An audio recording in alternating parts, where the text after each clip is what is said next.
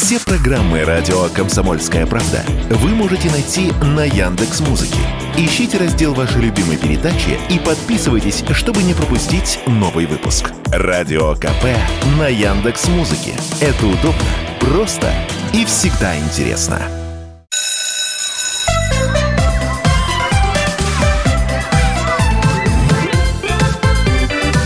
Родительский вопрос. Здравствуйте, друзья. В эфире «Родительский вопрос». У микрофона Мария Баченина и Александр Милкус. Здравствуйте. Да, а в гостях у нас... У нас еще есть гость Илья Хломов, подростковый психолог, специалист Центра «Перекресток» и гештальт-терапевт. Да, Илья, здравствуйте. Извините, я перебил. Ты, видимо, тоже хотела про Хломова сказать. Да, есть такое желание. Хотела сказать про подросткового нашего-то психолога. Друзья, сегодня система на самом деле не та, которую с улыбки надо начинать, потому что для меня она была актуальной в школе и остается актуальной по сей день. Это конфликты в школе подростковые и буллинг в школе. А давайте сначала скажем, мне кажется, это важно. А чем различается конфликт от буллинга? Буллинг – часть конфликта. Окей, только не будем умничать. Буллинг – это когда сильные травят слабого? Ой, я не знаю. Нет, это не совсем так. Я думаю, что мы сейчас с Ильей поговорим. Я, как человек, который изучал буллинг в школе, действительно, с научной точки зрения, мы проводили исследования, опросы. Буллинг – это ведь не только... Вот мы считаем, что буллинг – это между детьми. Так. А когда учитель травит ребенка, это что? Это буллинг. А когда ж класс травит молодую учительницу, это что? Это тоже буллинг. Это Нет, тоже с этим травля. Не спорю. Вот. Так что это такая сложная история. Илья, как бы вы ответили на этот вопрос? Мне кажется, что не обязательно буллинг конфликт, да, то есть, что они, скорее, правда, это разорванные вещи, это две разные истории. То есть, основная, мне кажется, разница, как их проще всего отличать, это несоразмерность сил. То есть, про то, что в конфликте есть возможность противостояния. То есть, не знаю, когда люди выходят на митинги, или там, не знаю, когда дети там ругаются друг с другом за то, кто на какой партии сидит.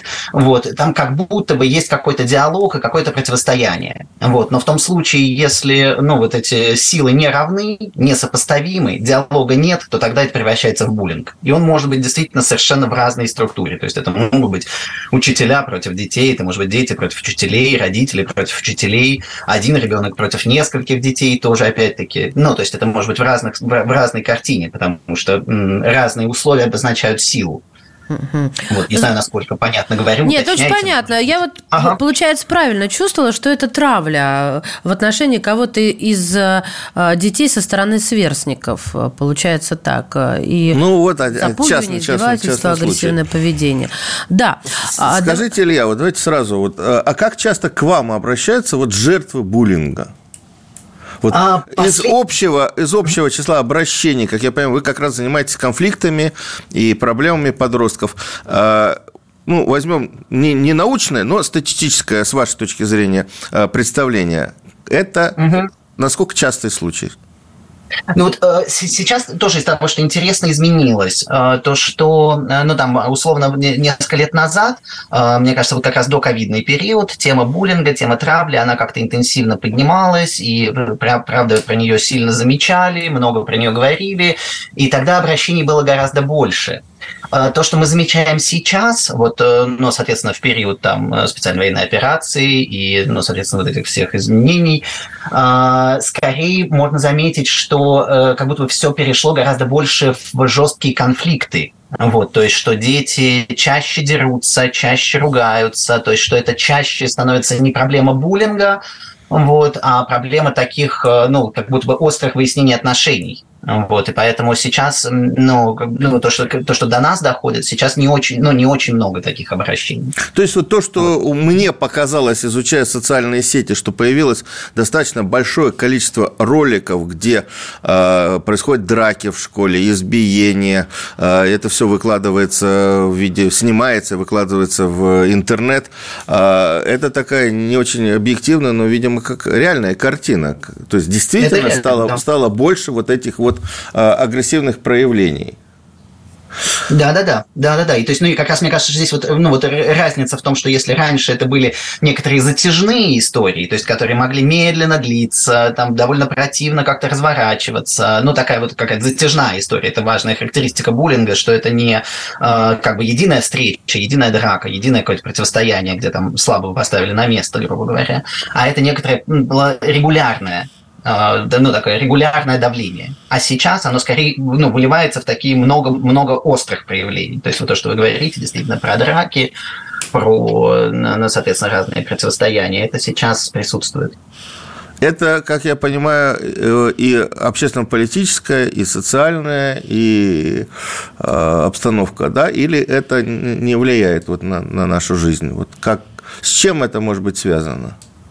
На мой взгляд, конечно, очень влияет, потому что, на мой взгляд, конечно, ситуация, когда, там, не знаю, по крайней мере, вот, судя по московским каким-то школам, там большое количество учителей, ну, там, соответственно, уехало, там, соответственно, много родителей уехало, ну, соответственно, кто-то оказался, ну, то есть в территории этих военных действий, ну, и так далее, то есть что это все очень сильно повлияло на ситуацию, и, на мой взгляд, ну, в частности, тем, что взрослые немножко, ну, как будто бы забили на детей в этом случае. Ну, то есть, как будто бы дети, ну, как бы остались слегка без присмотра, слегка потерянными, и, соответственно, сами пытаются разобраться, ну, вот с теми проблемами, которые у них есть, теми возможностями, инструментами, которые у них есть. Скажите, вот, пожалуйста, вот я на нескольких роликах обращал внимание, что вот, ну, идет драка или идет избиение в коридоре, причем это, ну, как правило, старшая школа, понятно, подростки, там, 10-11 класс и так далее, да, и несколько раз я замечал, что на этом видео в кадре попадает взрослый человек, учительница, которая либо ничего не делает, либо просто вот беспомощно взмахивает руками, пытается увещевать и так далее. Вот вы видите то, что вот действительно взрослые не только забили, они еще и не умеют и не знают, как в критической ситуации вот этот конфликт погасить. Ну, я думаю, что это, ну, то есть, я думаю, что это правда так. Вот. И я думаю, что здесь есть одна простая, очень какой-то простой ответ в том, что, условно говоря, ну, там, 11-классники, 10-классники, уже даже 9-классники, это могут быть вполне здоровенные лбы.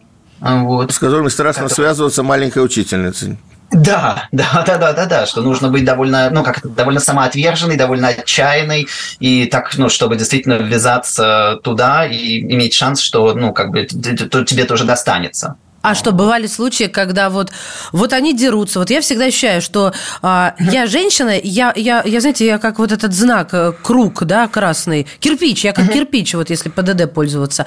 То у мужчины всегда, ну, если у него с головой в порядке, я имею в виду, в прямом смысле слова, он не болеет какими-то заболеваниями, то у него все равно остановится вот это, хотя бы на минутку он притормозит на повороте. То есть вот это и есть такое, а ну стоп, и вот взять эту ситуацию в руки. Потому что я не представляю, как можно оставаться в стороне, когда слабые бьют сильного. Причем это твои слабые и твои сильные. Вот в чем дело. Может, наоборот, сильные бьют слабые. Наоборот только. Да, извините, я просто... Ну, у меня начинается эмоциональная составляющая работать, и она меня сбивает. Вот. Все, думаю, и так поняли. Ну... А как это вообще возможно? Я считаю, что такой человек не имеет права на педагогическую деятельность априори, если он не идет на это, если у него не хватает отваги, смелости, если он говорит, моя функция здесь отсутствует, ну и так далее. Ну вот так как-то. Здесь, ну, несколько, мне кажется, таких вещей. То есть первое, я думаю, что, с одной стороны, вы правы. Вот, что действительно, как будто бы, когда, там, не знаю, женщина включается в драку, взрослая женщина, действительно, то есть все вот эти, там, не знаю, материнские переносы и так далее, то есть, ну, срабатывает, что в целом как раз, там, не знаю, мальчики, мужчины останавливаются, пугаются и отходят. Вот. Но, опять-таки, страх это как будто бы не исключает того, что, ну, то есть необходимо этот страх как-то, ну, правда, перебарывать, и очень много отваги нужно. И я думаю, что... Ну, я ну, не знаю, мне кажется, это какая-то очень старая пластинка про то, что как будто бы вот этого уважения к, ну, к педагогам как будто бы не хватает. Вот. Почему-то вот эта идея у меня сейчас тоже приходит в голову. Вот вы говорите про то, что действительно этот человек там не имеет права на педагогическую деятельность. Ну, как будто бы тогда необходимо, чтобы действительно со стороны там и СМИ, и, соответственно, там, не знаю, общественности, как будто бы педагог поддерживался бы и воспевался, что это очень важный человек, который действительно влияет на наших там детей, которые растут, и которые от него питаются не только там формальными знаниями, но и тем, как он живет, как он реагирует на какие-то ситуации, как он разруливает конфликты и так далее. Я не соглашусь с вами, Илья, сейчас объясню, аргументирую, почему. Потому что даже если мы сейчас, я очень хорошо поняла вашу мысль, даже если мы сейчас займемся этим прям всем миром, всеми СМИ, всей страной, то мне почему-то кажется, что на нынешнее подрастающее поколение, начиная от каких-то там классов пятых, допустим, возьмем, да, когда они уже отрываются так конкретно от семьи, это не повлияет. Они уже поколение то, которое... Не то чтобы мы потеряли, они просто абсолютно другие. И вот здесь в моей голове рождается, что все зависит от человека-педагога, то есть от того, как он ведет себя с детьми, от того, как он себя с ними ставит. Я понимаю, что я заставляю, наверное, на амбразуру кидаться, и это все равно не будет делать каждый. Но вот, честно говоря, для меня это некий тупик, поэтому я очень сильно разочарована в государственной системе образования и в школе, как части оной. Прервемся буквально на несколько мгновений и продолжим этот серьезный разговор. У нас сегодня в гостях подростковый психолог Илья Хломов.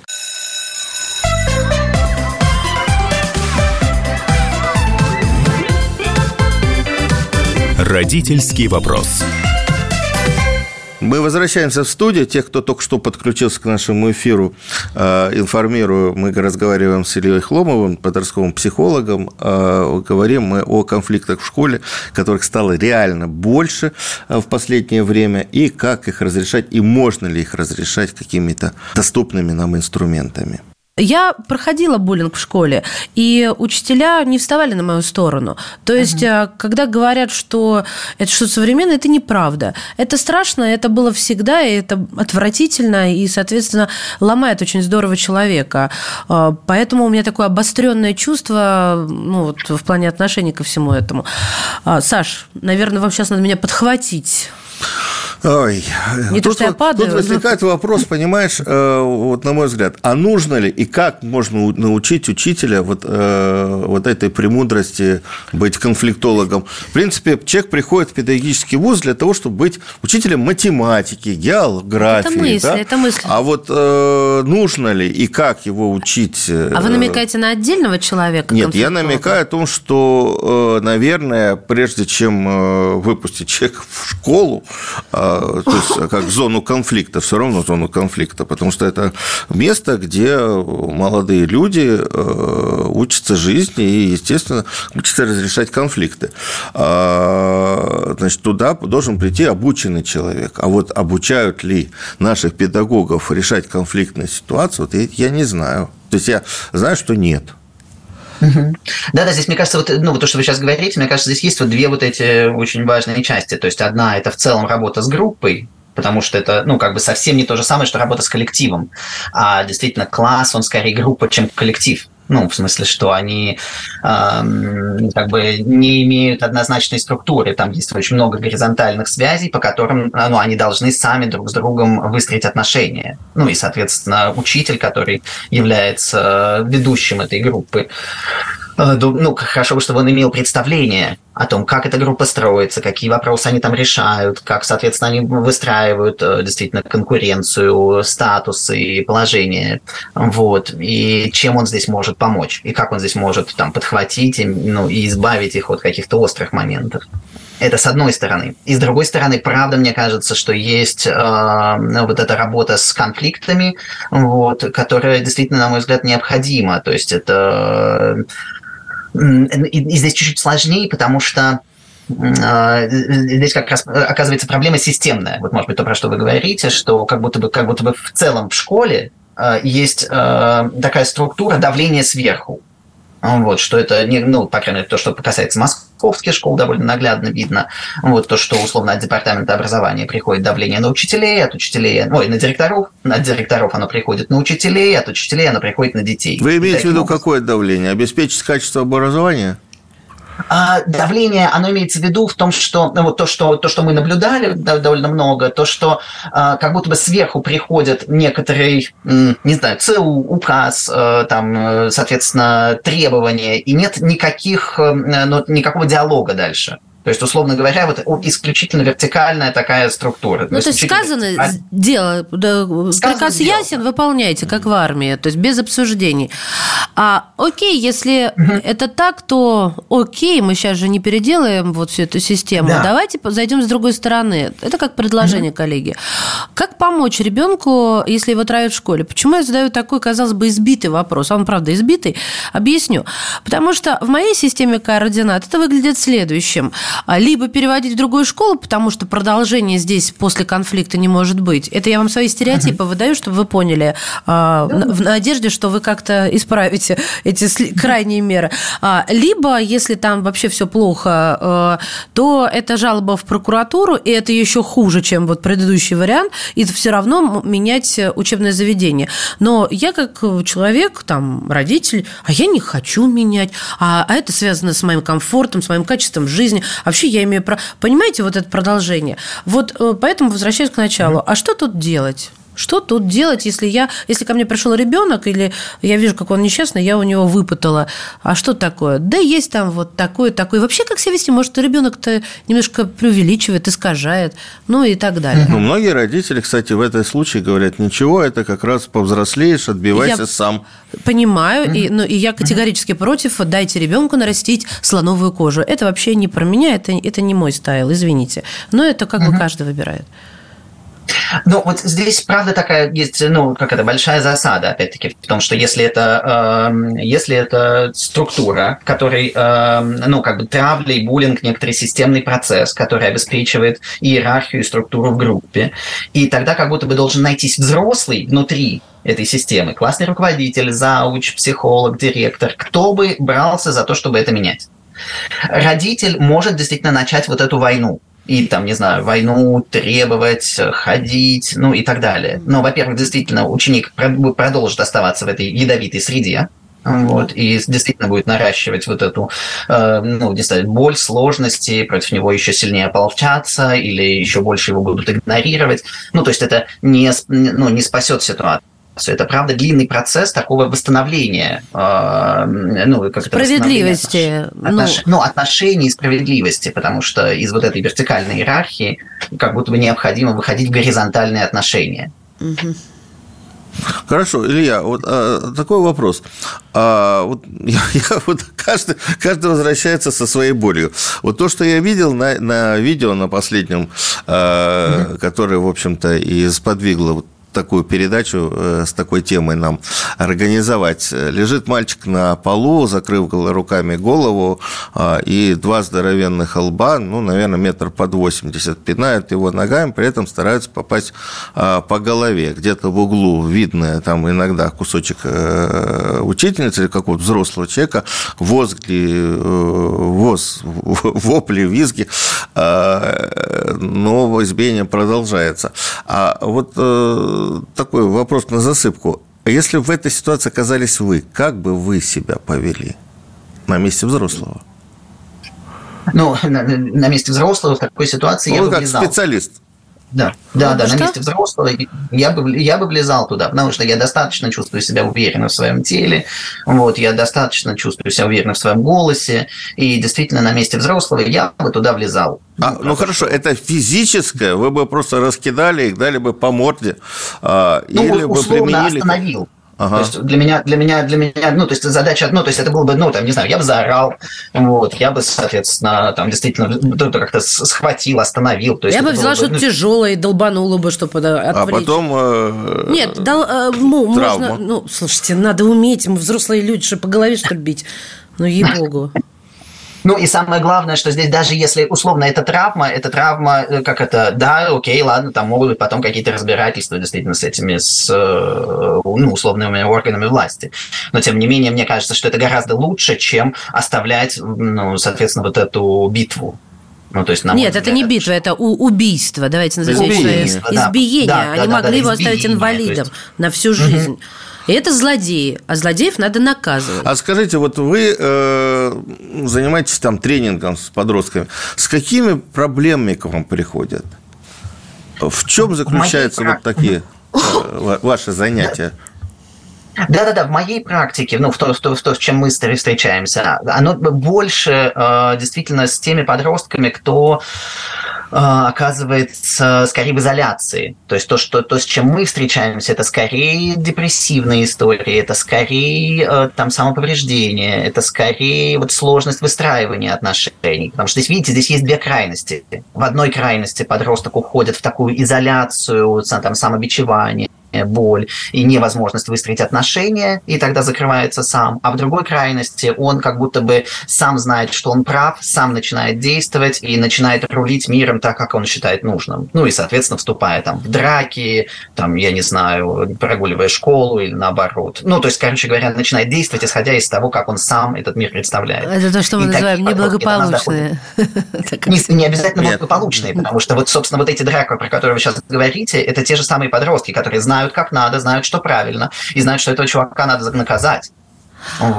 И такие сами редко доходят. То есть они скорее попадают через, условно, КДН, через полицию, и собственно, потому что где их ловят, другая крайность, другая граница, где уже они переходят все рамки. Когда включаются правоохранительные органы. Я прошу прощения, но я все-таки не получила ответ на вопрос. Выход из всех этих ситуаций, я сейчас обобщу, это смена сферы общения, смена общества этого локального, либо все-таки остается возможность выстроить отношения, или это безнадежно? Смотрите, смотря в какой роли вы находитесь. То есть, если вы находитесь внутри этой организации, если вы находитесь внутри этой структуры, то у вас есть шанс там что-то изменить. Если вы находитесь снаружи, то таких шансов почти нет. То есть, нужно прикладывать колоссальные усилия для того, чтобы менять там ситуацию. В этом плане, если есть возможность поменять среду, то, конечно, предпочтительнее менять среду. «Родительский вопрос» вернется в эфир через несколько минут. Мы продолжим этот разговор вместе с подростковым психологом Ильей Хломовым.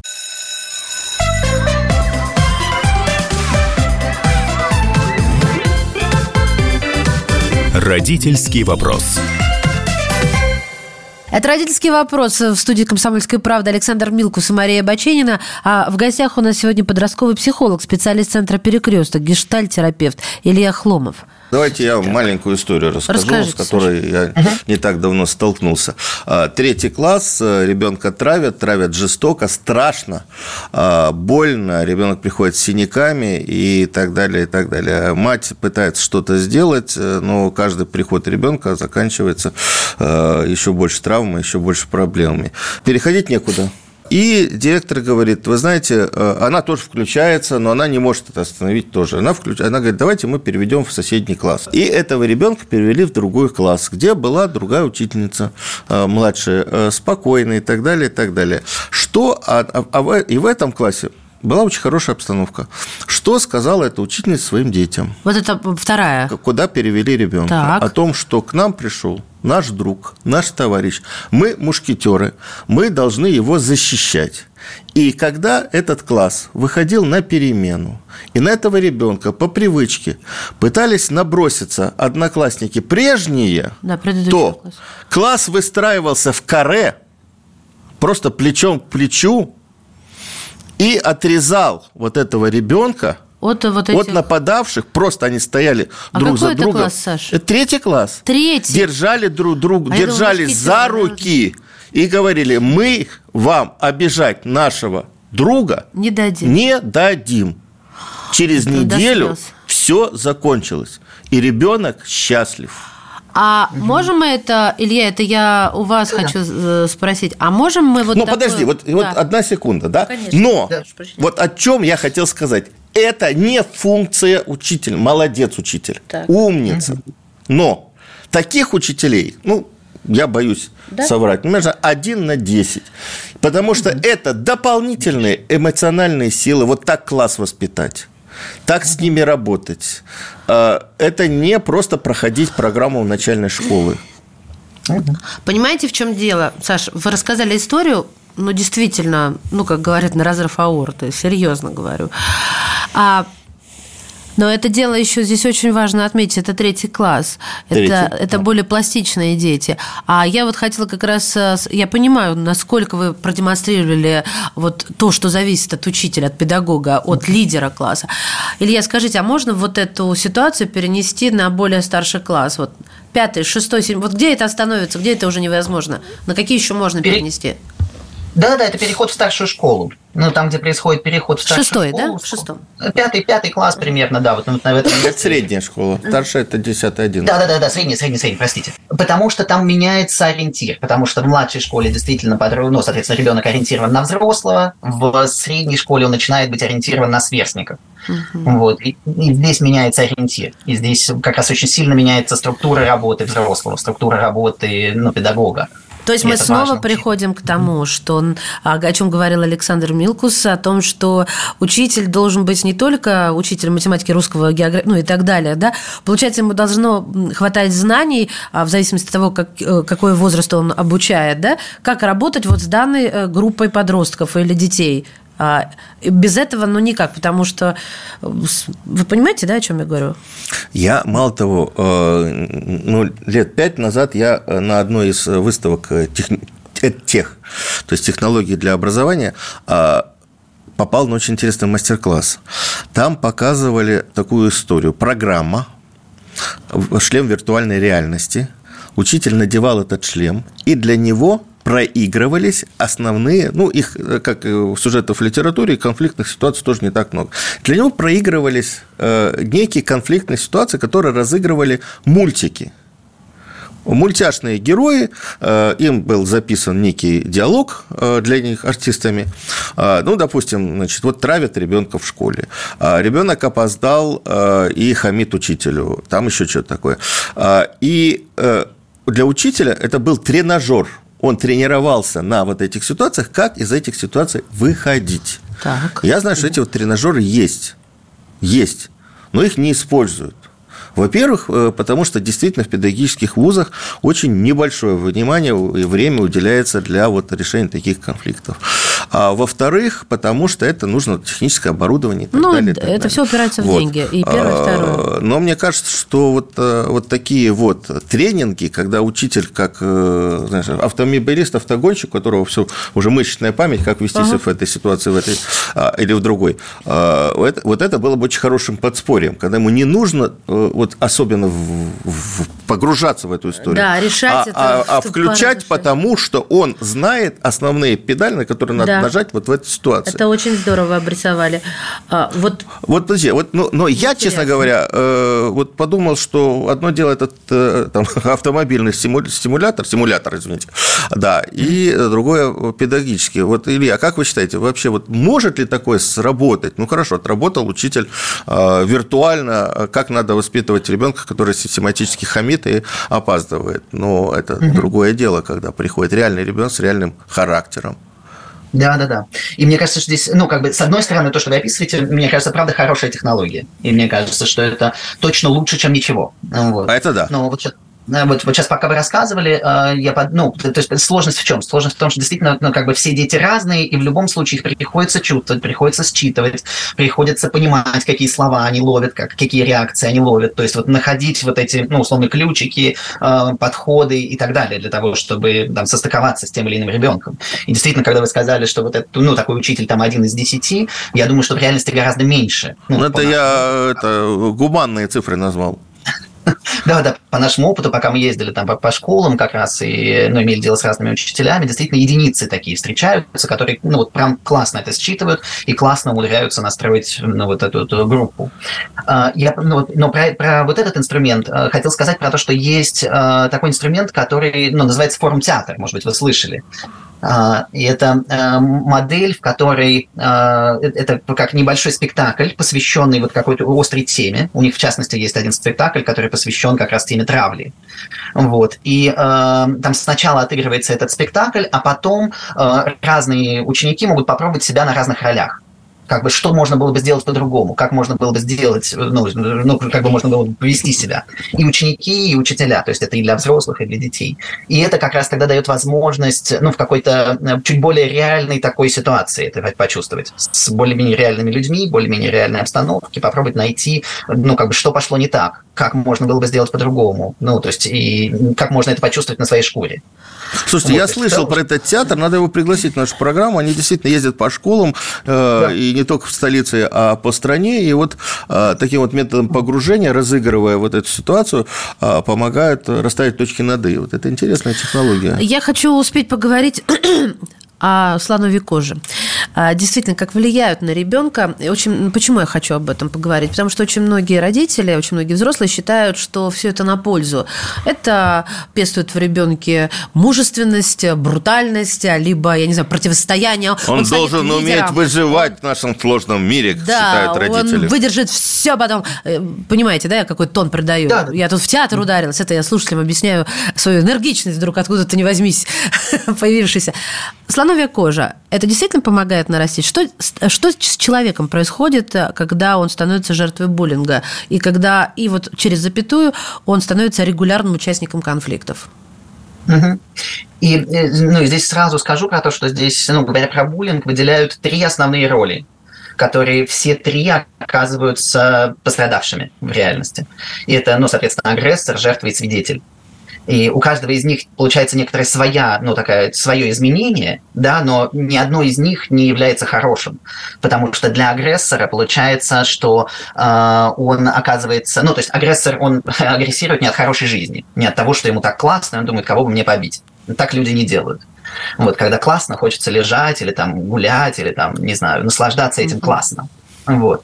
И, соответственно, во-первых, он оказывается, как будто бы не замечен в этой своей, боли, уязвимости и какой-то беде. Потому что он злодей, вот. Да, и никому его не жалко, и никто им не хочет заниматься.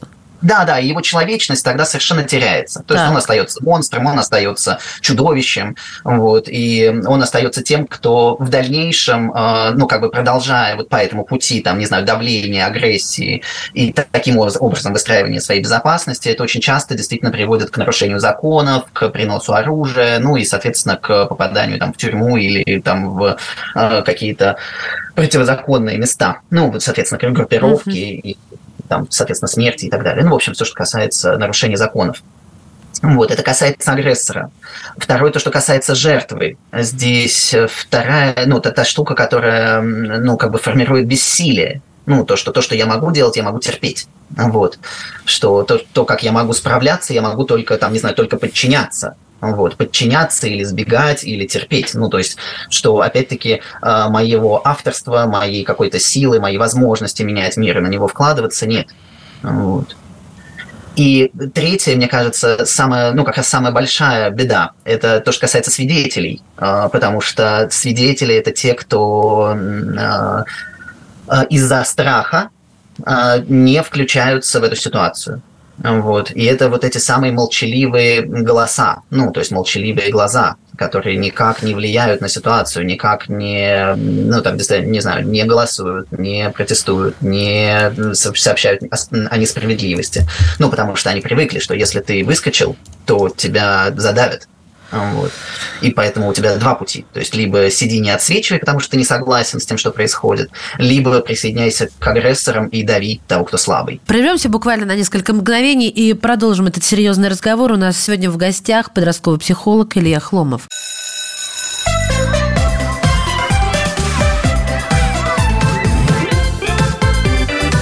Родительский вопрос.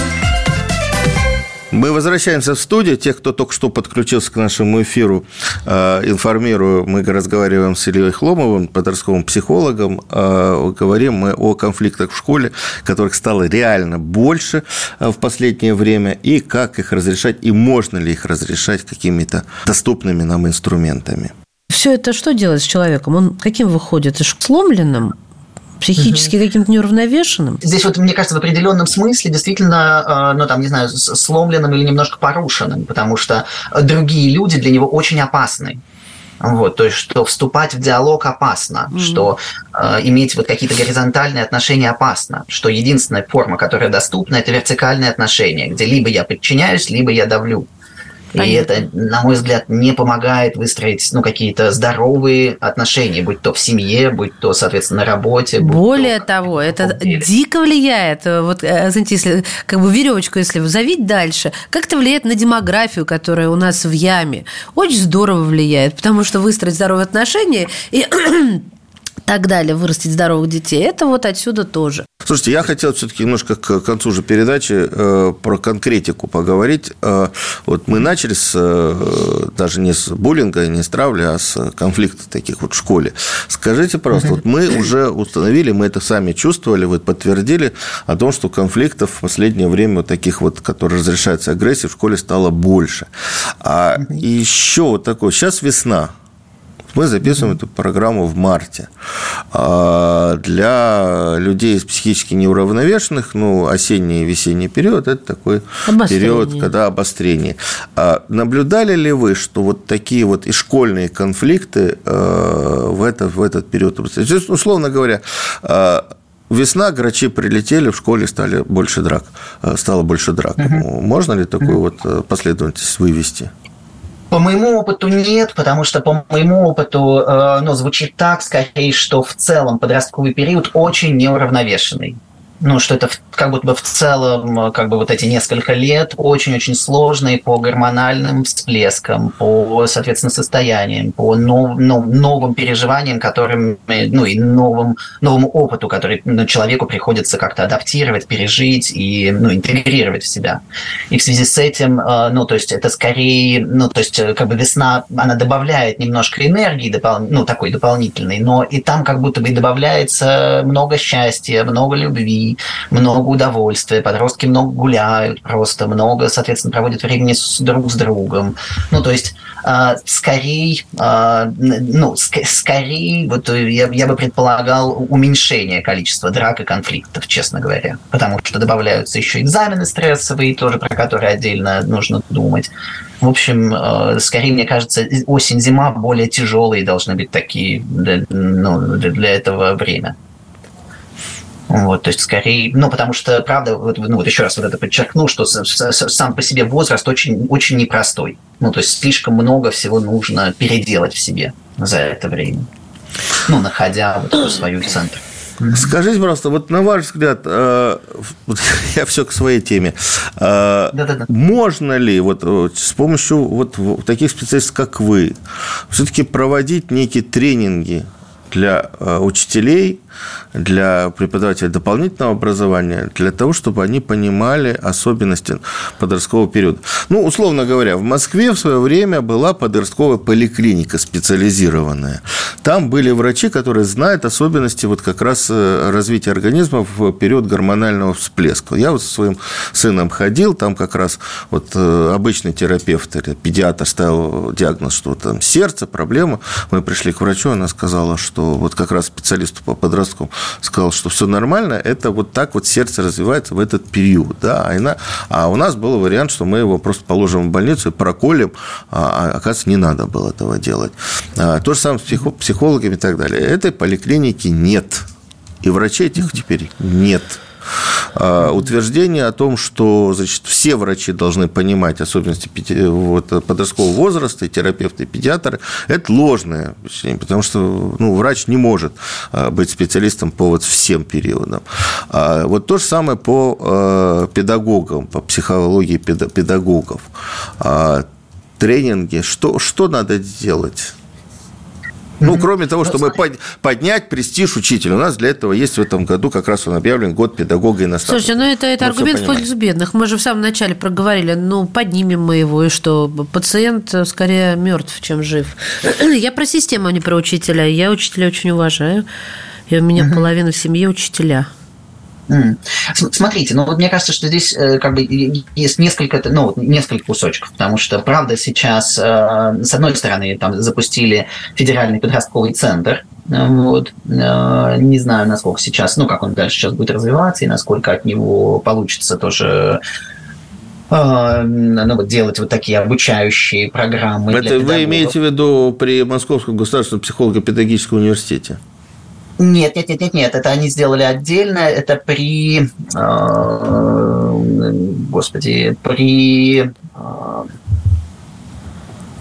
Я забыл. Это не при университете. Вот, это потому что есть телефон доверия детский при как раз Московском государственном психолого-педагогическом университете. Любой может позвонить, бесплатный звонок со всей страны. Это можно на сайте МГППУ найти. Да. Это хорошая история. Это хорошая, да. И был действительно, но это там... Соответственно, сейчас есть как-то серия локальных подростковых центров. И этот большой федеральный, он пытается сейчас объединить вот эти все подростковые центры по стране в один большой федеральный. Угу. Но это другой немножко кусочек. А вот то, про что вы спрашиваете, про тренинги, про обучение, мне кажется, что, конечно, это очень важно. Ну, то есть, что действительно там классные руководители и педагоги, которые работают с, соответственно, подростками, что, насколько я помню, и в ГПП ПЦ, городском психолого-педагогическом центре, соответственно, есть вот эти программы там, для классных руководителей. И, то есть, от Перекрестка мы можем проводить такие программы, и раньше проводили, сейчас давно не было, но в целом проводили. И...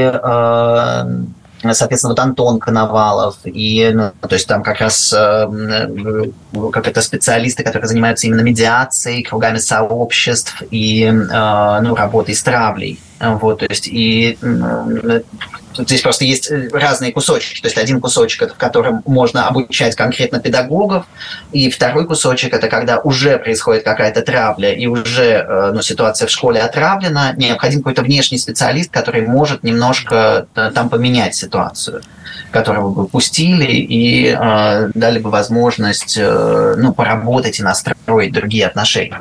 Как раз с помощью технологий кругов сообщества и медиации. Пока вы отвечали, я в интернете посмотрел. Рекомендую всем, у кого есть какие-то конфликтные ситуации, родителям, директорам, учителям, действительно создали, я не знал, федеральный подростковый центр, он официально называется Центр защиты прав и интересов детей, и он помогает, во-первых, найти как раз общий язык со своим ребенком и найти подростковый центр, который открыт в вашем городе, их достаточно много уже открыто, и подойти, проконсультироваться, получить помощь, поддержку в конфликтной ситуации. Так что действительно это отдельная федеральная структура. И, в общем... ее только-только запускают, она только-только прям появляется. Слава богу, что запускают, слава богу, значит, мы чувствуем какие-то болевые вещи на федеральном уровне, по крайней мере, пытаемся координировать. У нас уже заканчивается время, Илья. Хорошо, мы говорили про учителей. На ваш взгляд, а родителям подростков? Вот это вообще я не очень себе представляю, чтобы можно было... Чтобы родителям подростков приходить на тренинг, на какие-то лекции и так далее. Вот я знаю, что у детей с ментальными нарушениями, с проблемами психики, для родителей таких детей, институт психологии, другие центры специально проводят лекции для того, чтобы понимать, как с таким ребенком общаться, как себя вести. А вот если просто действительно у тебя серьезный конфликт с подростком, со своим ребенком. Только что он я тебя обнимал, а хлопает перед носом дверью, у него действительно конфликты в школе, с учителями и так далее. Ты бьешься об эту дверь, и все. И все, да, и в кровь. В общем, резюме. Нам нужен метод. Инструмент.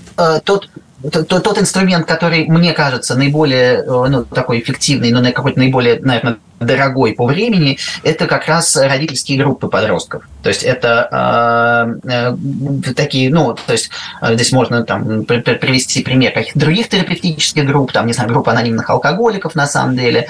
Вот. Но в целом действительно родительство подростка – это сложный период, и у кого-то проходит легче, у кого-то сложнее, и вот для тех, у кого он проходит сложнее, существуют родительские группы, и это, такой, правда, дорогой, но очень эффективный инструмент для того, чтобы можно было средствовать реальными родителями реальных подростков. То есть родители, которые в конфликте с своими детьми, вменяемые, приходят и учатся?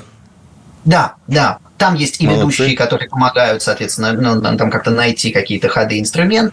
консультанты, есть просто, соответственно, другие родители, которые рассказывают, как у них, и это очень сильно помогает, потому что можно подхватить, тогда подсмотреть другие инструменты и другие, соответственно, возможности с этим что-то делать.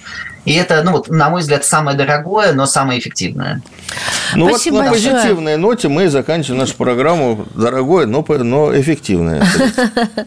Илья, огромное вам спасибо. У нас сегодня в гостях был подростковый психолог, специалист центра «Перекресток», гештальт-терапевт Илья Хломов.